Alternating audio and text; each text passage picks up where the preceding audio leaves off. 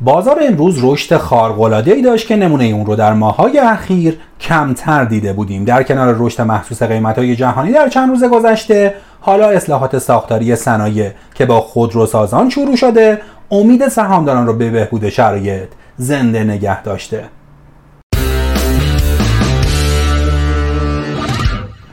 قسمت 455 پادکست بورس پلاس رو تو روز یک شنبه 14 فروردین 1401 مهمان شماییم.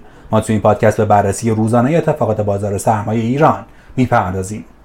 بازار امروز اولین روز جدی سال 1401 بود که همراه با رشد محسوس شاخص‌ها و قیمت‌ها رشد ارزش معاملات و ورود جدی حقیقی ها به بازار همراه بود. چندین رکورد ماهای اخیر هم جابجا شد و امروز بالاترین ورود پول حقیقی به بازار از مهر 1400 رقم خورد. همچنین ثبت بیشترین رکورد ارزش معاملات خورد از آذر ماه تا حالا رو شاهد بودیم. فلزات اساسی خودروسازان شیمیایی هتل و رستوران و سیمان به ترتیب بیشترین توجه حقیقی ها رو به خودشون جلب کردند و در طرف مقابل گروه های صندوق های با درآمد ثابت فرآورده های نفتی و بانکی به ترتیب بیشترین خروج نقدینگی حقیقی ها رو داشتند نرخ تسعیر ارز دلار برای محصولات پتروشیمیایی 239301 ریال تعیین شده و رقم هفته گذشته 238558 ریال بود و 743 ریال افزایش پیدا کرد که تغییر محسوسی لحاظ نمیشه. از دوشنبه 15 فروردین در راستای ارتقای شفافیت معاملات روزانه نمایش عمق مزنه نمادهای معاملاتی از 5 مزنه برتر به 20 مزنه افزایش پیدا می‌کنه. این تصمیم بر اساس مصوبه هیئت مدیره سازمان بورس اوراق بهادار در اسفند ماه سال گذشته انجام میشه تا از فردا عمق مزنه در اختیار همگان قرار بگیره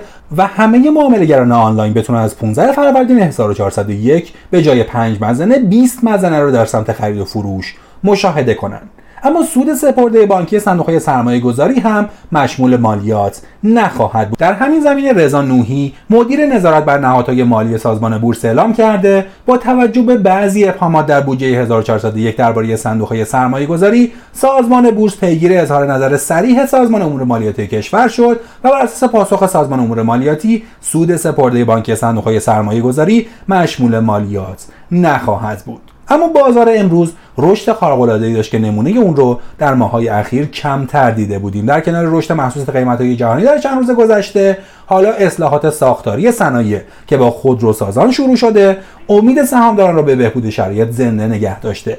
افزایش شدید قیمت فولاد باعث شده تا ایتالیا برای ساخت یک پل جدید در روم مناقصه برگزار کنه. اما هیچ شرکت کننده برای این مناقصه که ارزش اون بیش از 160 میلیون دلاره وجود نداشته.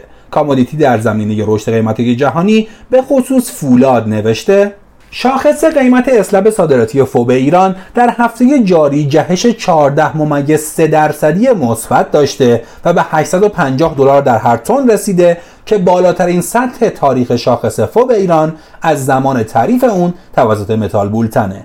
بنابراین رشد فلزات و توجه حقیقی ها به این صنعت در بازار امروز پربیراه نبود. امروز در کنار خودروسازان سایر گروه ها صنایعی که سود محورن و در مجامع نیز این سود رو تقسیم می‌کنن مورد توجه بودند چرا که فصل مجامع نزدیکه و حالا بهترین فرصت برای خرید سهام بنیادیه تا بشه از این شرایط استفاده کرد. با اینکه بخش بزرگی از خریدها در خودروسازان ناشی از امیدها نسبت به حصول برجامه اما نقش معاملات بلوکی ایران خودرو سایپا و گروه های وابسته هم بسیار پررنگه که به تفصیل درباره اون هفته گذشته حرف زدیم. استقبال از خودروسازان به طور سنتی بازار و سایر گروه ها رو هم پر رونق می‌کنه. اگرچه موضوع برجام حالا در حاشیه است اما همچنان امیدهای زیادی نسبت به حصول توافق وجود داره. حصول توافق می‌تونه بازار رو بیش از شرایط فعلی پر رونق نگه داره. تلاش‌های سازمان بورس هم تونست صندوق‌های با درآمد ثابت رو از گزند مالیات دور نگه داره که جای تقدیر داره. پیش بینی می‌شد صندوق های با درآمد ثابت در سال حدود 7000 میلیارد تومان مشمول مالیات بشن که با مصوبه صریح سازمان امور مالیاتی از اونها رهایی پیدا کردند. اعمال مالیات بر صندوق با درآمد ثابت همچنین نقدینگی رو از این صندوق ها خارج می‌کرد و برای رهایی این صندوق ها از این رویه فشار زیادی به مدیریت دارایی در این صندوق ها برای حفظ نرخ سود وارد می‌کرد.